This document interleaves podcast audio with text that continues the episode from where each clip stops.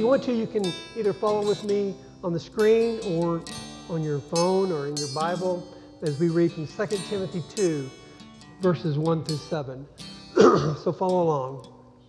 You then, my child, be strengthened by the grace that is in Christ Jesus, in what you have heard from me in the presence of many witnesses, entrust to faithful men who will be able to teach others also. Share in the suffering as a good soldier of Jesus of Christ Jesus. No soldier gets entangled in civilian pursuits, since his aim is to please the one who enlisted him. An athlete is not crowned unless he competes according to the rules. It is the hardworking farmer who ought to have the first share of the crops. Think over what I say, for the Lord will give you understanding in everything. Forgot my computer.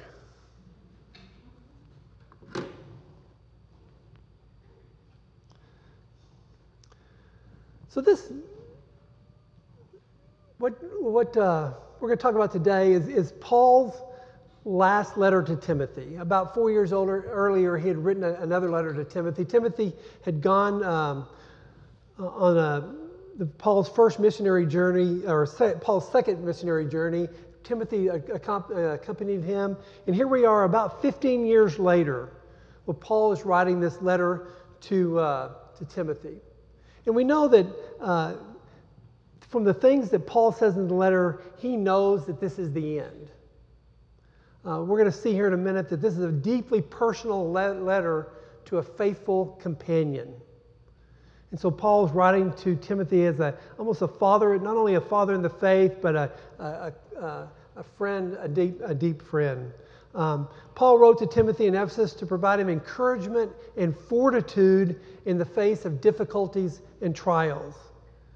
Paul knows the, the end is near. He also has experienced a life of, of trials and, and knows that everyone needs encouragement. At this time in, in, uh, in Paul's life, the Christians had, had become a, a, an easy target for, for Nero, who is, who is facing a lot of criticism because of the way that the, the fire was, was the fire destroyed Jerusalem, that, or Rome, the, the, uh, the, the, uh, there was a lot of criticism, so they began to attack the easy subjects, the Christians. Um, and in this letter, Paul is giving Timothy kind of a state of the church. As he's going to pass the baton to Timothy and others, he's saying, This is where the church is right now. Um, and he updates Timothy on some of how their acquaintances are doing. Some of them have, uh, have turned on Paul, some have been supportive. So he gives him uh, kind of the state of the church. And what's really interesting in this, in the first letter that Paul wrote to Timothy, he said this. He said, uh, he encouraged Timothy, fight the good fight. And as we go to 2 Timothy, he says, I have fought the good fight, which is very interesting. So if we, if, you look, if we look back, if we go on and we look at, uh, at, at the start of 1 Timothy, we can see this personal nature here. Let me just read to you. This is from 2 Timothy 1 1 through 5. This is the start of 2 Timothy. Paul, an apostle of Christ Jesus, by the will of God, according to the promise of the life that is in Christ Jesus, to Timothy, my beloved child. He mentions, he mentions that Timothy is his child several times. That's this relationship that he had with Timothy. Grace, mercy, and peace from God the Father and Christ Jesus our Lord. I thank God, whom I serve, as did my ancestors, with a clear conscience, as I remember you constantly in my prayers day and night. And then you can see the personal nature here. As I remember your tears, I long to see you that I might be filled with joy. I'm reminded of your sincere faith, a faith that dwelt first in your grandmother Lois and your mother Eunice, and now I'm sure dwells in you as well. This personal relationship that Paul had with Timothy. And so, what we're going to see here is get a glimpse of Paul's heart as he, as he knows that he's going to die and he's passing it on to um, the next generation of leaders, and Timothy being one of those. So you can see on the screen, we, we, we this is what we read, 1 Timothy, um, 2 Timothy 2, 1 through 7. And that's what we're going to walk through it just quickly this morning. First of all, 2 Timothy 2, verse 1. You then, my child, be strengthened by the grace that is in Christ Jesus. So we see here again that you know Paul's reference to Timothy as a child, that relationship. He says, but this is very important. He says, be strengthened by the grace that is in Christ Jesus.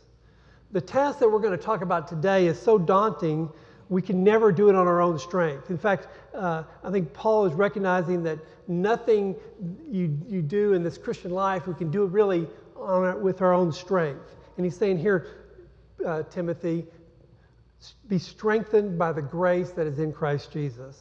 Um, we all know that the importance of grace in our lives, that, that it's, it's something that God gives freely to us. And what's interesting here is Paul is saying this to Timothy.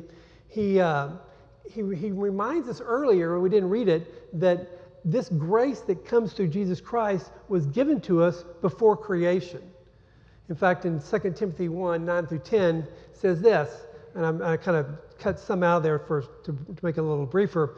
Uh, but it's talking about here about the power of God who saved us and called us to a holy calling, not because of our works, but because of his own purpose and grace, which he gave us in Christ Jesus before the ages began. What he's saying, this grace that we need, this strength that we get from the grace of God, God actually gave it to us before creation, before the, the, the creation of the earth or, or anyone. And, and uh, it says, in, in, in which now has been manifested through the appearing of our Savior Christ Jesus, who abolished death and brought life and immortality to light through the gospel. So when he says, Be strong, Timothy, in the, in the strength of God's grace, he's, he's telling us something that come, this grace comes through Jesus Christ, and God gave it to us before even creation happened. Verse 2 You then, my child, be strengthened by the grace that is in Christ Jesus. Or that's verse 1. And, and verse 2 And what you have heard from me in the presence of many witnesses, entrust to faithful men who will be able to teach others also. Let me read that again. So he's saying, Timothy, and what you've heard from me in the presence of many witnesses, entrust to faithful men who will be able to teach others also. This is critical. In 2 Timothy 1 12 through 14, Paul says this. He says, this, uh, so this is uh, chapter 1. He says, Follow the pattern of the sound words that you have heard from me. He's telling Timothy this in the faith and love that are in Christ Jesus, by the Holy Spirit who dwells within us, guard the good deposit entrusted in you. So here you can see in verse in chapter one and chapter two, he says the same things. He says uh, uh, that we're to think about the words that Tim- Timothy's to think about the words that Paul had um, that Paul that Timothy heard from Paul. Okay, so he's there's this relationship. So Timothy is to, to we're going to find out later, he's telling him to think on these things. But what, what Paul is saying to him, look, I've, I've, I've, I've built into you, I've taught you things, and those things that I've taught you, that you need to, to hold on and hold fast to these things. We're not going to get to chapter 4 today, but in chapter 4, we read about how many people have turned from the true gospel. And so Paul is saying, Timothy, you can't, you can't stray from the things that I've taught you. Okay, we know that Paul authored uh, much of the, of the New Testament.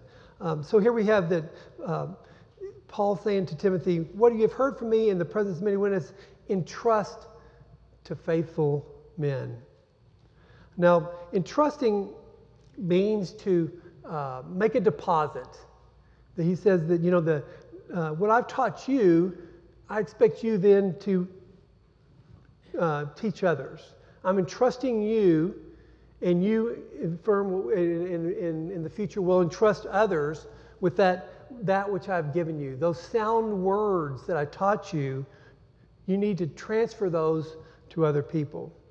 Uh, and, and, this is really interesting to me as, as, as, we've talked about this. I was involved in, in, in college ministries through college and, and, evangelism and discipleship ministries. We talked a lot about this principle of, of, of giving, passing it on.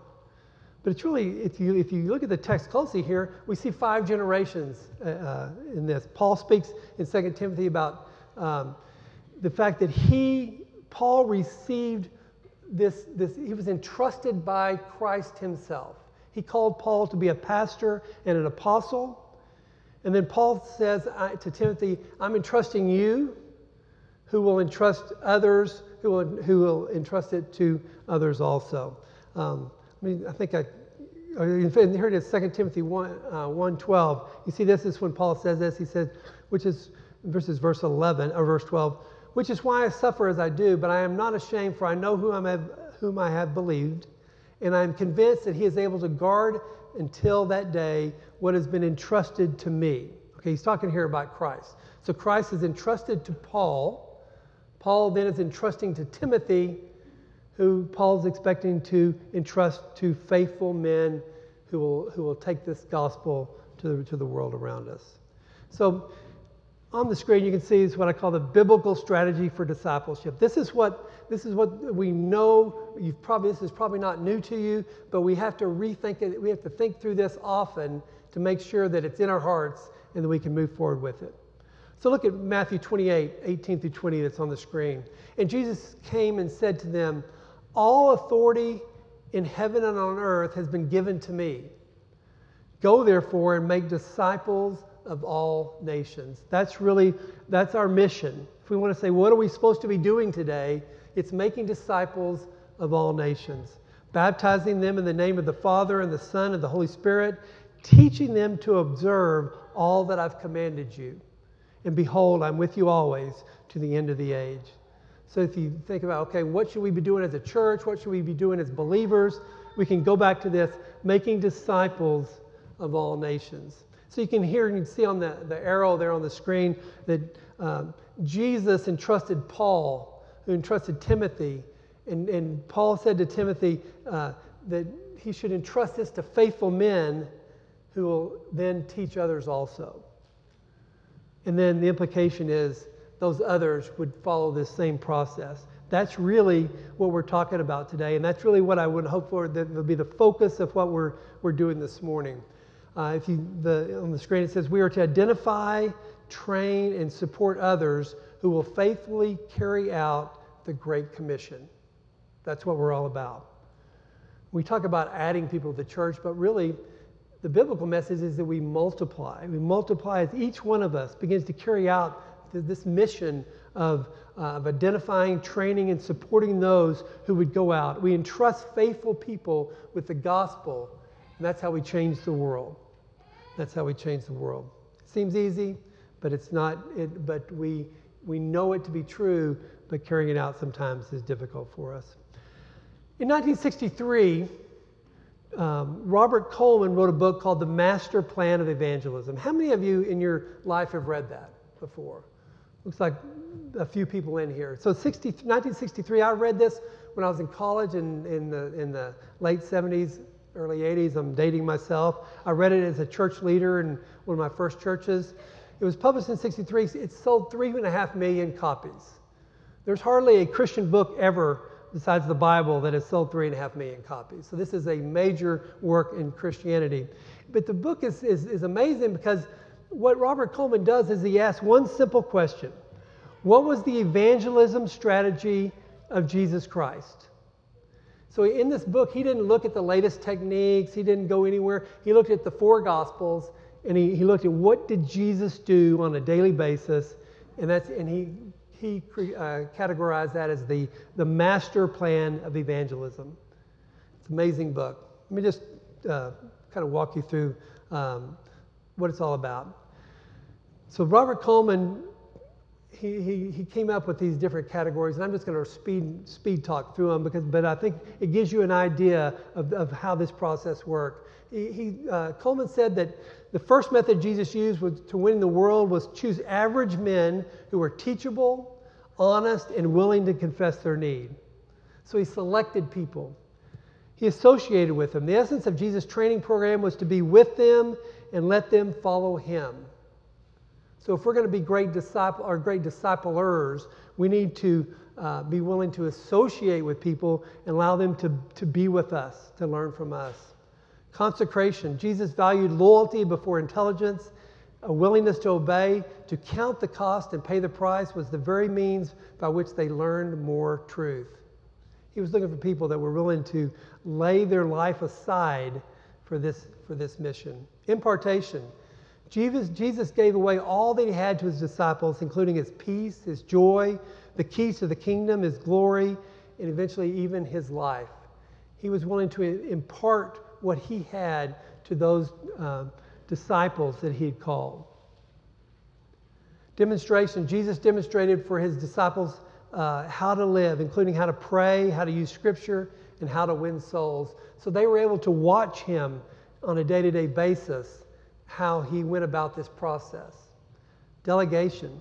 In the beginning of Jesus' ministry, his disciples did little more than follow him and observe him, but towards the end, Jesus began to push them out of the nest, so to speak. As they learned and grew and became uh, more gifted in the ways of, of, of, of this process, he sent them out. You remember, Jesus sent them out to go encounter the world. And he supervised them. He, Jesus' interactions with his disciples involved a dynamic interplay of instructions and assignments. And finally, Jesus' strategy was to produce disciples who would reproduce. His goal here was to produce disciples who eventually would reproduce themselves in others, who would then reproduce themselves in others, and that is the master plan of evangelism. And that's exactly what 2 Timothy, or Paul's saying in 2 Timothy 2 here, is that, look, Timothy, I've entrusted things to this to you, and now you are to find others that you can entrust it to who will do the same thing. That's the plan. That's, that's, the, that's the multiplication within the church. And, I, and that's what I would hope that we would, we could focus on as we start a new year here at Mercy Hill, and, and there's churches all through this community, we all need to be doing the same thing. You know, people always say, oh, there's too many churches in this town. Actually, not. If we filled up every church to its capacity, there would be thousands and thousands and thousands of people that are unchurched with no place to go. There's a lot of room to grow. And we need to do that following uh, the, the ways that God has, has told us through 2 Timothy. Okay, let's move on. Ch- uh, verse 3.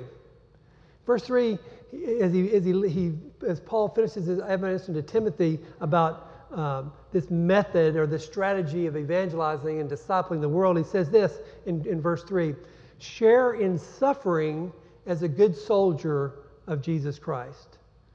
Wow, that was a that's a kind of a mood killer, isn't it? You know, where you you just had this great thing about evangelism and discipleship, and then he says, "But but Timothy, share in suffering as a good soldier of Christ Jesus."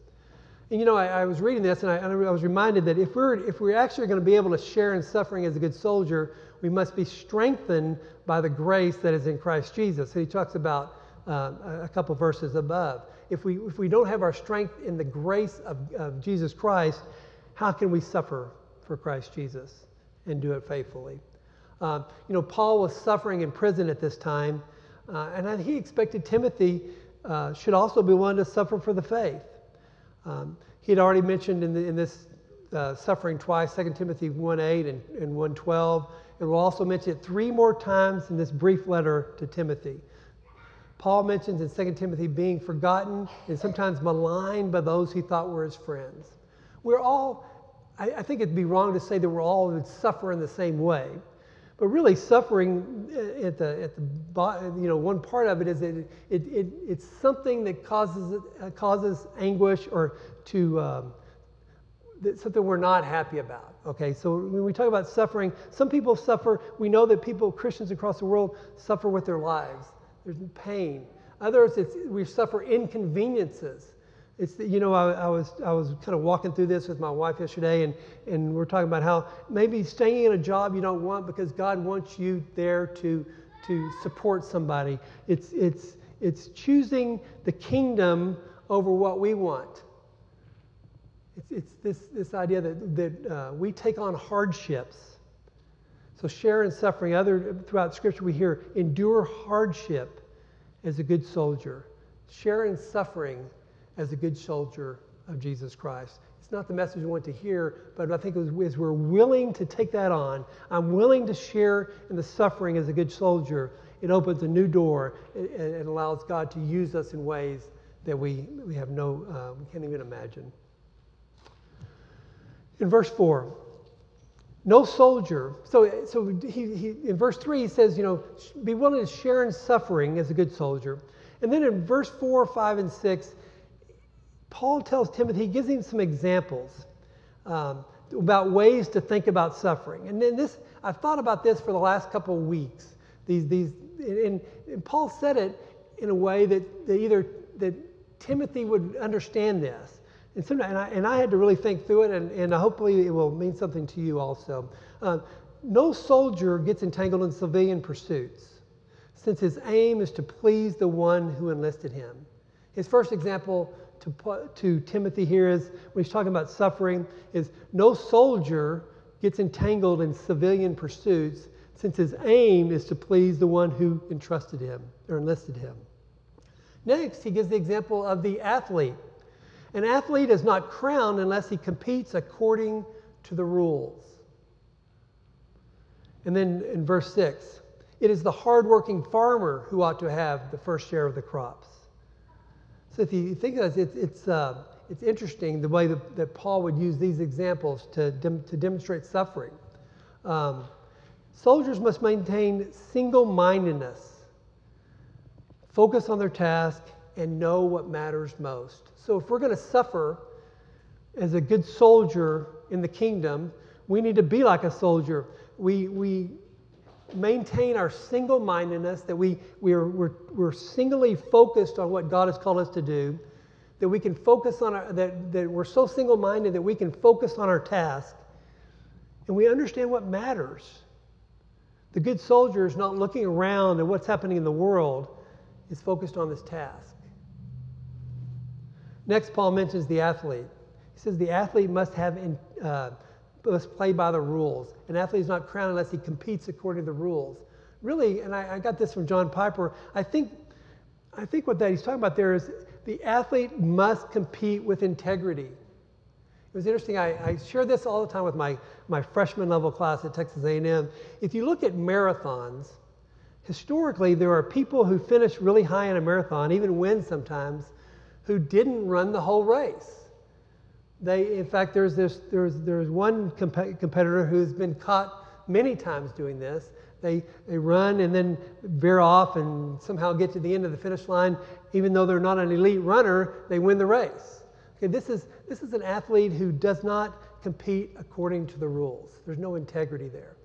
And as, as believers, we have to compete according to the rules. We can't, uh, we can't slip off, do other things. We have to be focused on what is God, what are the, what are the rules? What does God call me to do? What's right? What's, what's full of integrity here? Because we have to be above reproach as we uh, minister in this kingdom, in God's kingdom. And finally, Paul says, he uses the example of the, the farmer. And the farmers are hardworking. Hardworking, we all know that. But farmers, if you think about farmers, they labor in obscurity. We never turn on the news and, and, you get to the sports, they talk about the farmer who really worked hard that day. No, farmers do their work in obscurity, but they're okay with that.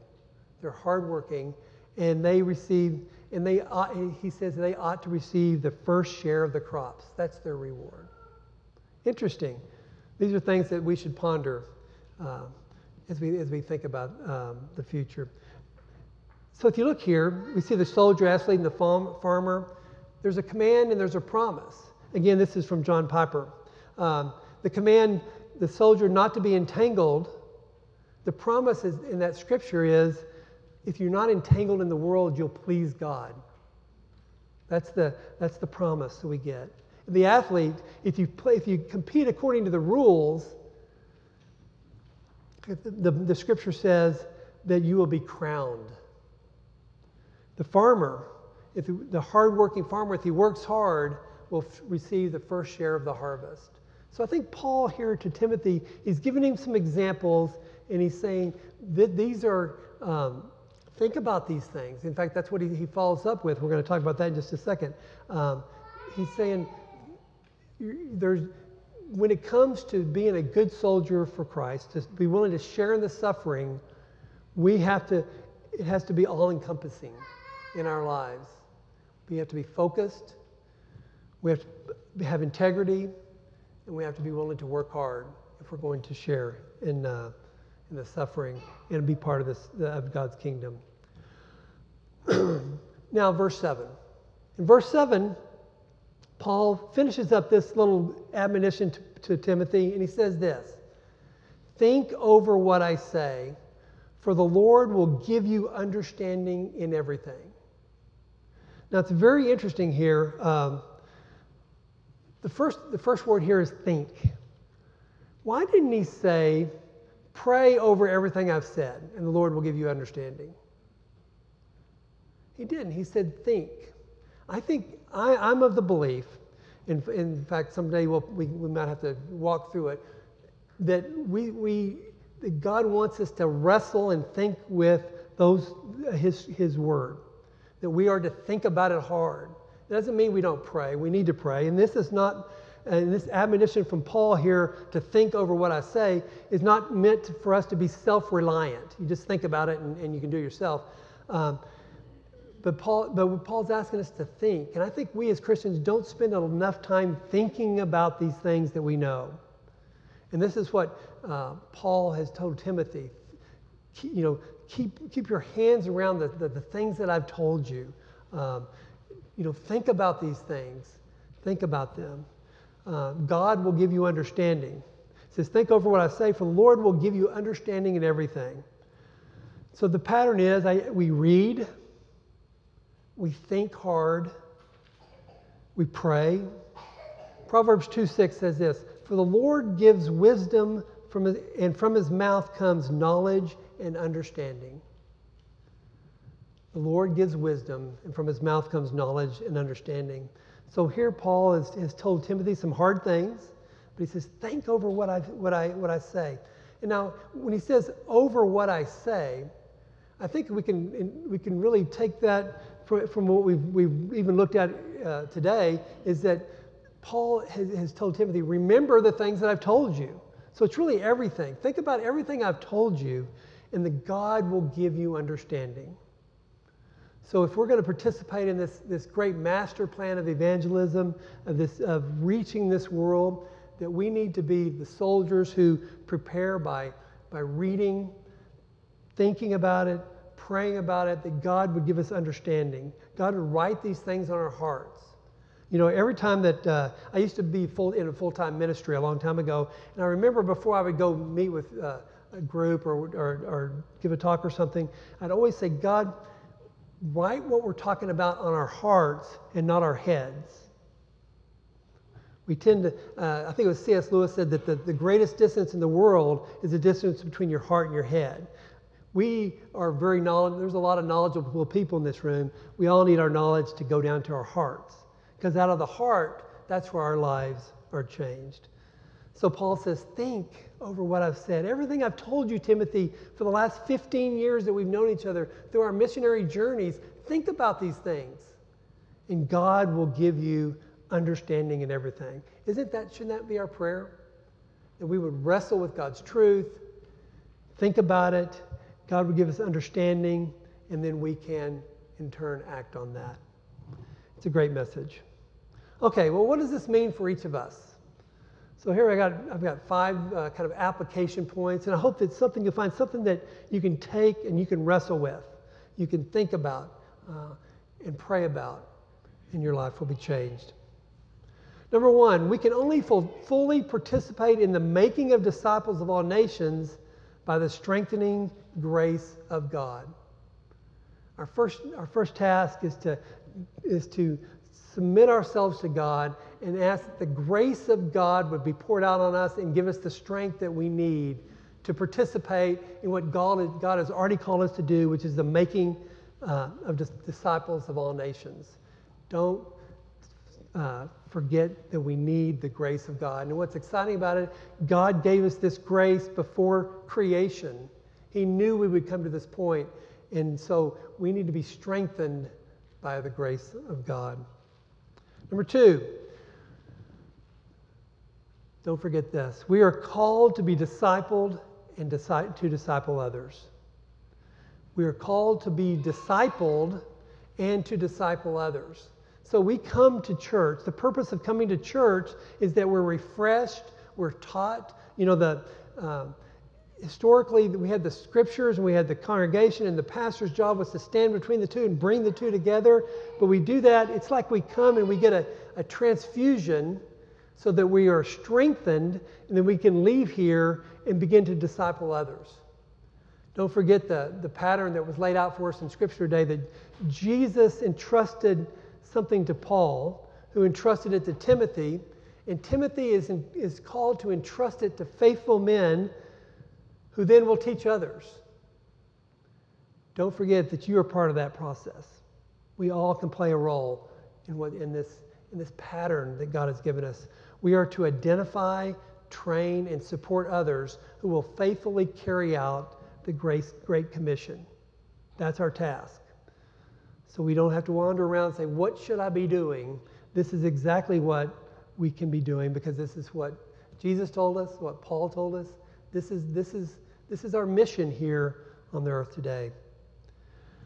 Number three, the church is a place for rest, growth, and encouragement but that is not the end of the matter.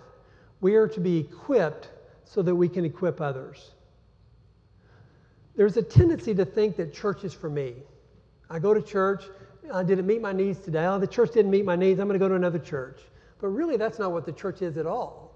The church is the place where we come and we worship, we, we consider the claims of Christ, we, we think about the things that we've been taught, we pray about them, we're challenged that we can go out and carry out this great commission.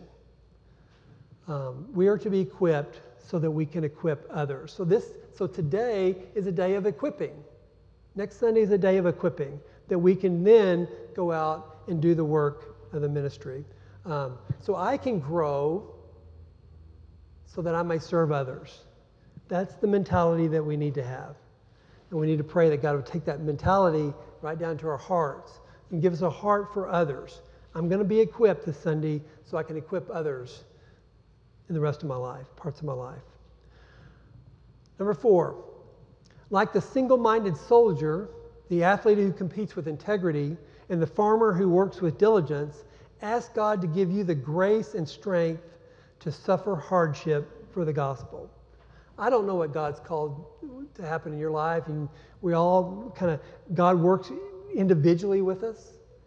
But what we need to do is to say, first of all, I'm willing to suffer uh, as a hardship for the gospel. Help me to do it like the soldier, like the athlete, like the farmer, like the evangelist that we read about and later on in this book. So we need to, to uh, ch- have a change of mindset. And our mindset is, I am willing, Lord, to do what you've called me to do in this life, no matter what it costs me. That's a big step. It's a big step for all of us. That's why we have to think about what he said and we have to continually pray for God's grace. And number five, as Paul ended up this little section in 2 Timothy, think on these things. Let them be part of what you're thinking about throughout the week. Ask God to give you insight and application for your life. What does this mean for me? What is it, does it, what is not what it means for Todd or John or Dan or anybody else in this room? What does it mean for me? We're not all going to carry this or going to walk this out in the same way, but God will use each one of us as we as we say, yes, I am willing to be part of this process. I'm willing to to uh, um, be part of making disciples of all nations. I understand this this master plan of evangelism that that that Paul talked about here, but um, Give me insight. So, God, give me the insight and the application for my own life. Let's pray.